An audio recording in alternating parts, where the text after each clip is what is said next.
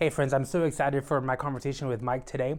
It's about uh, letting go of perfect, letting go of perfection. And I don't know about you, but uh, for me, as I was answering my call to ministry, uh, there were times in my life when I thought I'm not qualified to be in ministry because my life isn't perfect. And I know not everybody's called into ministry or, or um, full time ministry like I am, but whatever you've been called into. Uh, maybe at times you have felt like you, you can't do that because your life hasn't been perfect, or you have thought to yourself that you're eliminated from certain things because your life isn't perfect. Well, today in my conversation with Mike, we talk about the importance of letting go of this need for everything to be perfect. And we also talk about um, the importance of having people around us who are willing to help us and mentor us and support us especially through seasons that aren't perfect. So I really hope you enjoy our conversation between Mike and myself. So, week three, we'll look at this uh, next chapter called Giving Up on Perfect. And uh, the, the theme that I kind of uh, got out of this book was that God uses our painful experiences to become the seed of hope for someone else's miracle.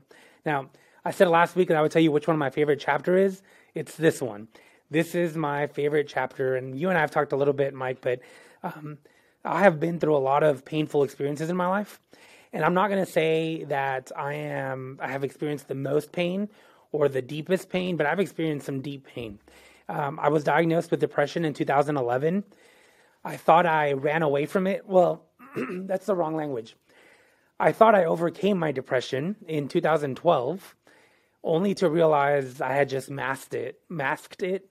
Um, I was ignoring it and it came back with a vengeance in 2013 and that's when i realized i need to i need to like counseling needs to be a central part of my life. I need to be have accountability people that are, hold me accountable. I need to have conversations with people like depression is strong in my life but depression doesn't have me. I have depression. You mentioned that in your chapter. Like at the end of the day because of who god is i'm in charge of my depression.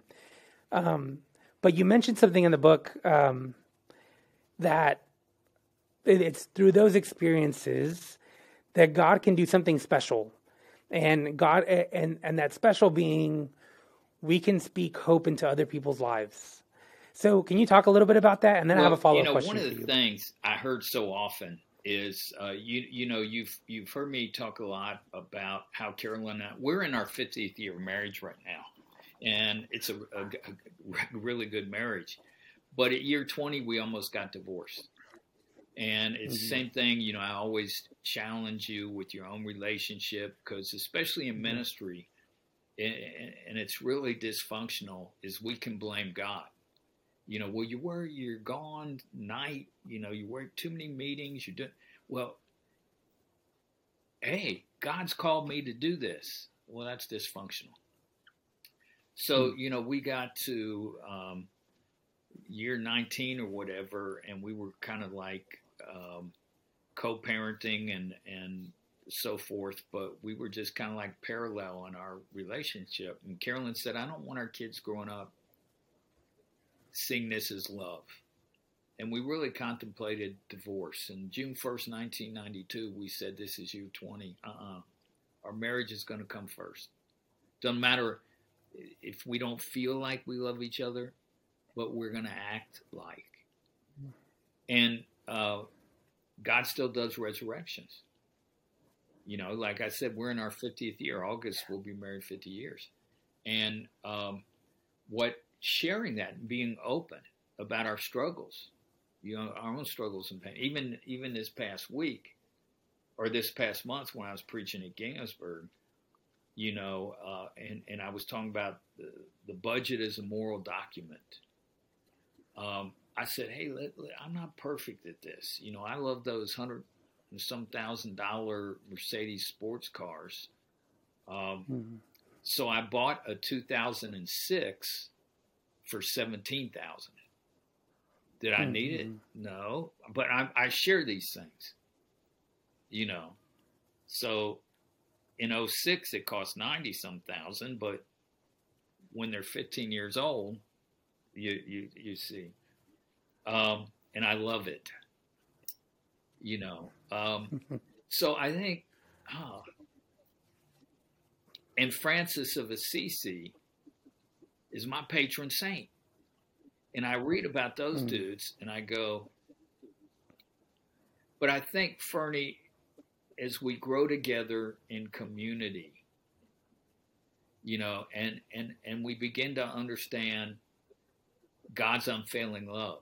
I'm not talking about cheap grace, you know, because when I felt that I knew that it was going to be risky for me to work in Darfur in a war zone, mm-hmm. because God was calling me to do that, I was willing to do that. You know, so but but I think is is you know when we think of perfect, because I read about all these saints, these you know like Saint Francis and those kind of people, and I go, or Mother Teresa but even then, she said she felt the absence of, of Jesus and God for mm-hmm. like 40 years. And she did it anyway. Yeah. Just that is, is a help to people like you and me. You know. Mm-hmm. So uh, we've got a church member right now. He was diagnosed with COVID in July.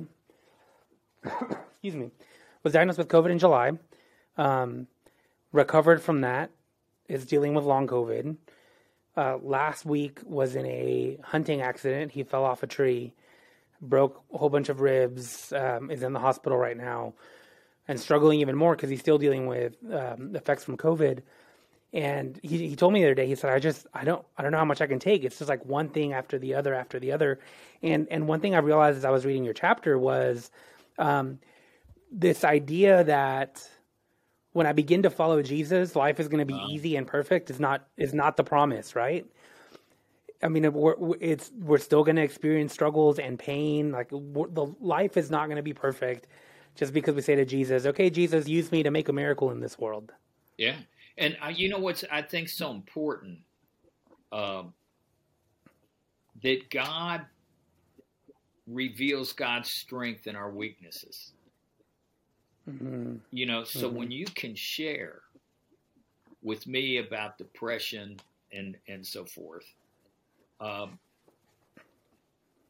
and I see, wow, God uses you in a big way, but you deal with everyday life done, you know, and yeah. I think that's the greater miracle is is to see hope in the midst of pain, you know, to experience mm-hmm. grace. And and the church needs to be that. You know, we're too judgmental. Is is that we can uh, demonstrate grace, seeing that this is a journey. You know, not an instant. You know, when I was a young Christian, Christian, uh, I saw some pretty immediate changes. Like one was in my academics. But the other thing is, mm-hmm. I studied, you know, because I had this purpose um, in my life.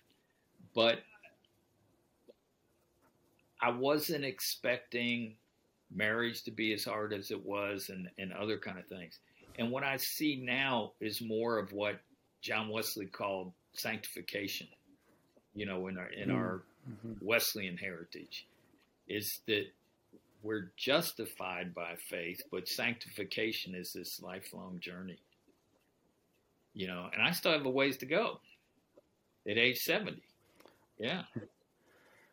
Yeah, we all yeah. do. so, one of the things um, in the chapter that you mentioned was uh, you talk about Luke chapter 1, where the angel tells Mary that she's going to um, give birth to the, the Son of God.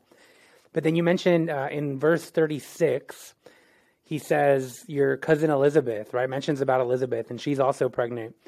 And I really found it fascinating when you said that um, God never intended for us to handle life's unexpected turns by ourselves. And you say, uh, Mary is given a mentor, and her mentor is her cousin Elizabeth. Uh, can you speak a little bit about that? It's it's critical. Who are the people? Um, you know, I just in this past year um, you always want to have people ahead of you, you know, and then you want to be hmm. helping people behind you. And so, uh, my 92 year old mentor uh, passed this this year, Mm. And what he was showing me is is how to um, age with purpose, grace, marriage, fun. I mean, he was a huge Cincinnati Reds and Ohio State fan, always on mm. Facebook, encouraging me, uh, guest preaching at different places. And I always said to Carolyn, well, I told him, um, Paul, you're my, you know, at this stage of my life, okay, I'm 70. I need someone that's 20 plus years older than I am to show me that part of the, the journey. So I think mm-hmm. that, that mentorship is, is great. And the one thing I think he showed me is get out there and have fun, go to ball games, do all that kind of stuff. Because mm-hmm. sometimes I can be too serious. Yeah. I, really loved when you talked about um, Elizabeth because during the darkest, most difficult seasons of my life, it's there were people who helped me through that.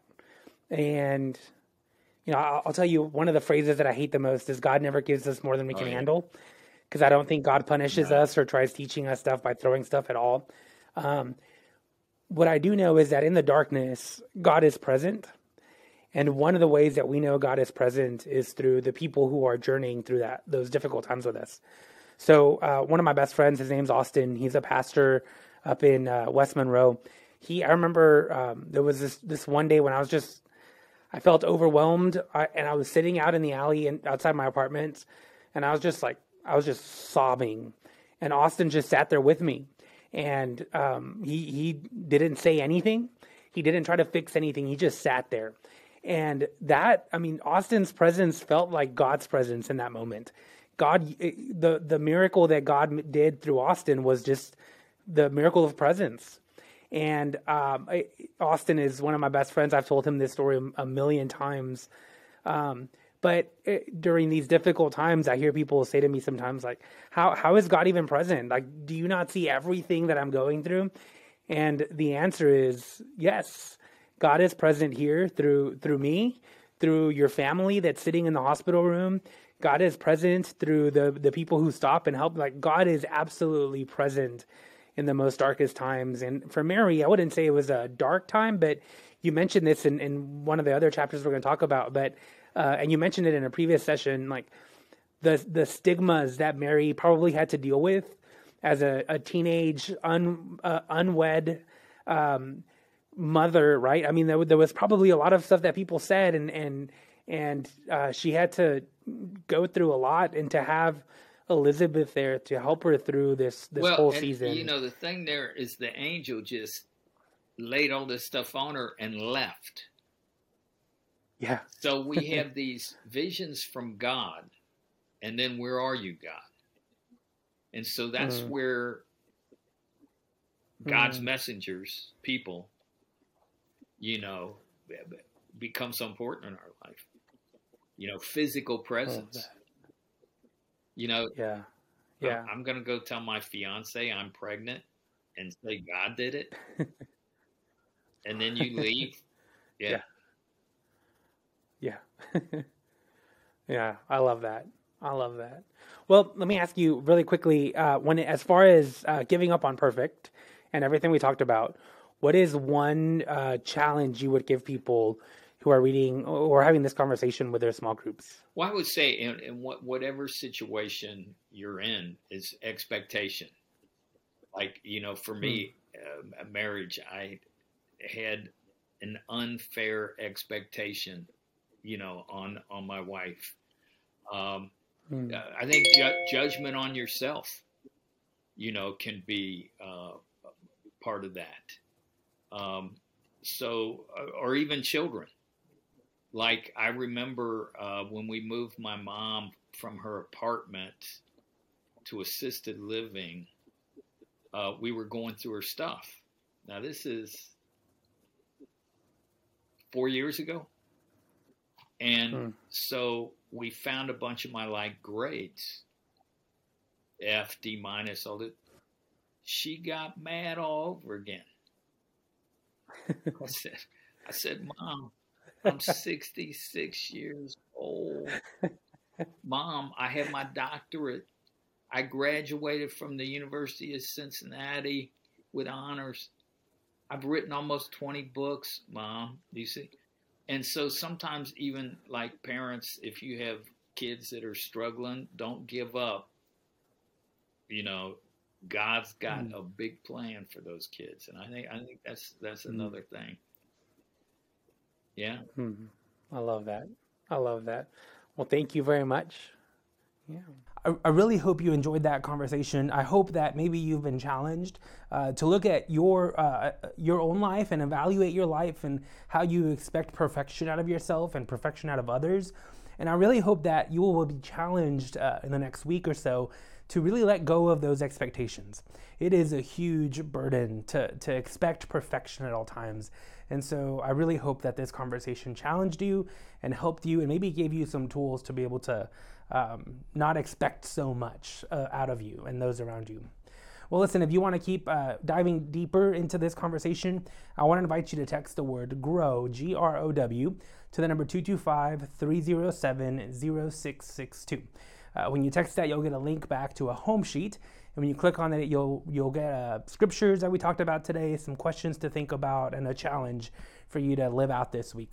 Well, I'm so grateful that you joined us. I look forward to next week as Michael and I continue our conversation. And remember, I love you, God loves you, and there's nothing you can do about it.